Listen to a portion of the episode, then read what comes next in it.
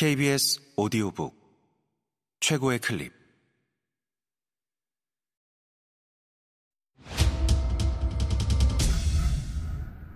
KBS 오디오북. 바스커빌 신의 사냥개. 아서 코난 도일 지음. 성우 임주환 하지영 황원종 읽음 제1장 셜록 홈즈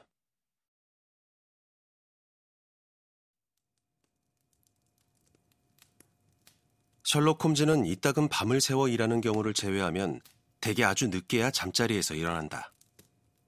그런 홈즈가 웬일로 이른 아침 식탁에 앉아 있었다.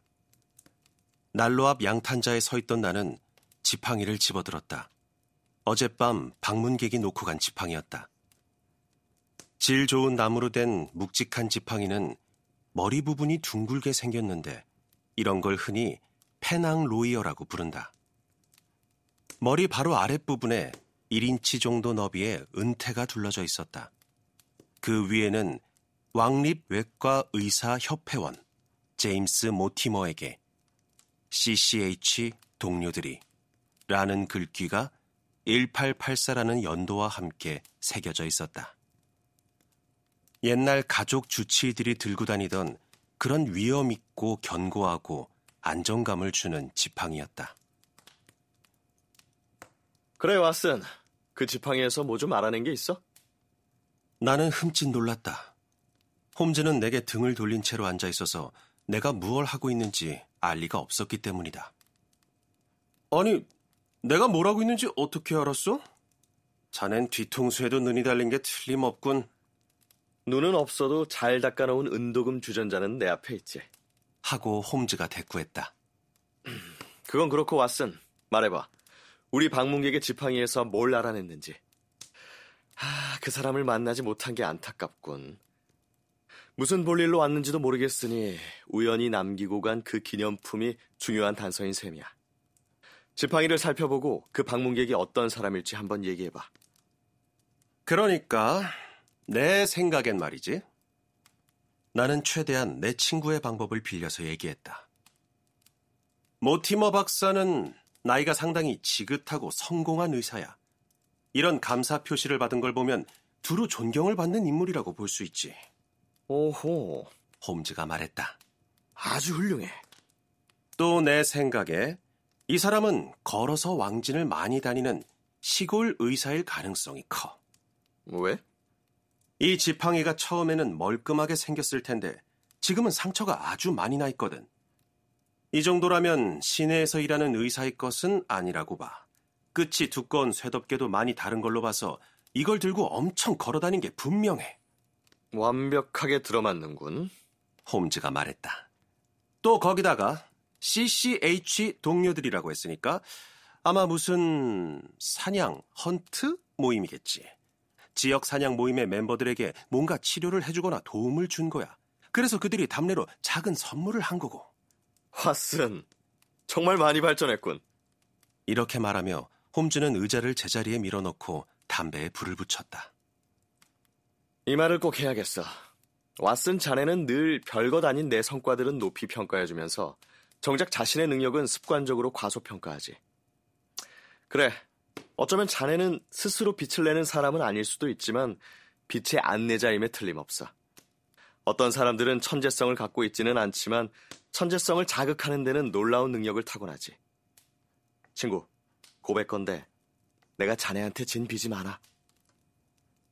홈즈가 그렇게까지 말해준 것이 처음이었기 때문에 나는 그의 말에 기분이 붕 떠올랐다. 내가 그를 칭찬하든 또는 그의 방법론을 출판해 보려 애를 쓰든 홈즈는 언제나 무관심해 보여서 마음이 상했던 적도 많기 때문이다.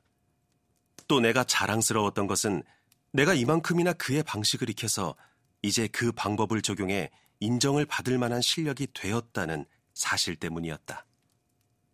그는 지팡이를 건네받아 맨눈으로 몇 분간 관찰하기 시작했다.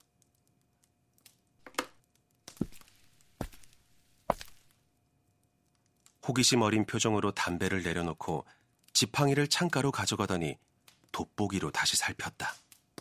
음, 재밌는데 그래도 기초적이군. 이라고 말하며 그는 자신이 가장 좋아하는 소파 끝자리로 갔다. 이 지팡이는 분명 한두 가지 정보를 알려주고 있어. 우리는 그걸 기반으로 여러 가지를 추리해 볼 수 있지. 내가 놓친 게 있어? 내가 다소 거들먹거리며 물었다. 뭐 중요한 걸 놓치진 않았을 것 같은데. 미안하지만 자네의 결론은 대부분 좀 빗나갔어, 왓슨. 자네가 날 자극한다는 얘기는 솔직히 말하면 자네의 실수를 보고 가끔 진실을 파악하는 경우가 있다는 얘기야. 물론 이번 경우에는 자네가 완전히 틀렸다는 건 아니야. 시골 의사인 건 확실하니까. 그렇다면 내 추리가 맞은 거잖아. 거기까지는. 그게 전부가 아니야? 절대로 그게 다가 아니지. 예를 들면 의사한테 선물을 한다면 사냥 클럽보다는 병원일 가능성이 더 크다고 볼 수 있어. 그러면 병원, hospital 앞에 CC가 있는 거니까 체링 크로스 병원이 자연스럽게 떠오르지. 음, 그럴 수 있겠군. 가능성이 그쪽에 있다고 봐야 해. 그리고 그게 맞는다면 거기서부터 새롭게 이 의문의 방문객을 구성해 볼 수 있어. 그래. 그러면 CCH가 체링 크로스 병원을 가리킨다 치고 뭘 더 알 수 있는 거야? 절로 떠오르는 거 없어? 내 방법 잘 알잖아. 적용을 해보란 말이야. 내 생각에 분명한 건 이 사람이 시골로 가기 전에 시내에서 일했었다는 사실뿐이야. 조금 더 나아갈 수도 있지 않겠어? 이런 식으로 생각해보자고. 도대체 언제 이런 걸 선물하겠어? 동료들이 모두 뜻을 모아 그에게 감사를 표시하고 싶은 게 언제일까? 당연히 모티머 씨가 병원을 그만두고 개업을 하려고 할 때가 아니겠어? 그는 시내 병원에서 시골로 내려갔어.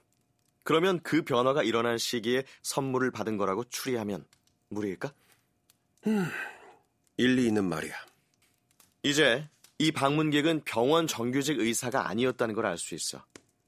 런던에 자리를 제대로 잡은 사람들만 그런 위치를 차지할 수 있고 또 그랬다면 시골로 갈 필요가 없지. 그러면 이 사람은 어떻게 된 걸까?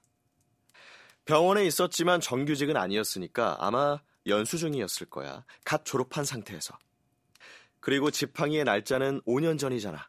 그러니 중년의 가족 주치의라는 자네의 추리는 공기 중으로 흩어지는 거지.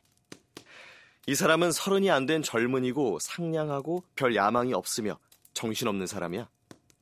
아끼는 개가 한 마리 있는데 대충 내가 그려보자면 테리어보다는 크고 마스티프보다는 작겠군.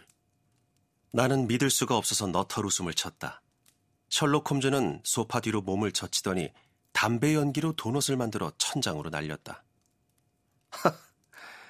자네 추리의 그 마지막 부분은 확인할 방법이 없군? 내가 말했다.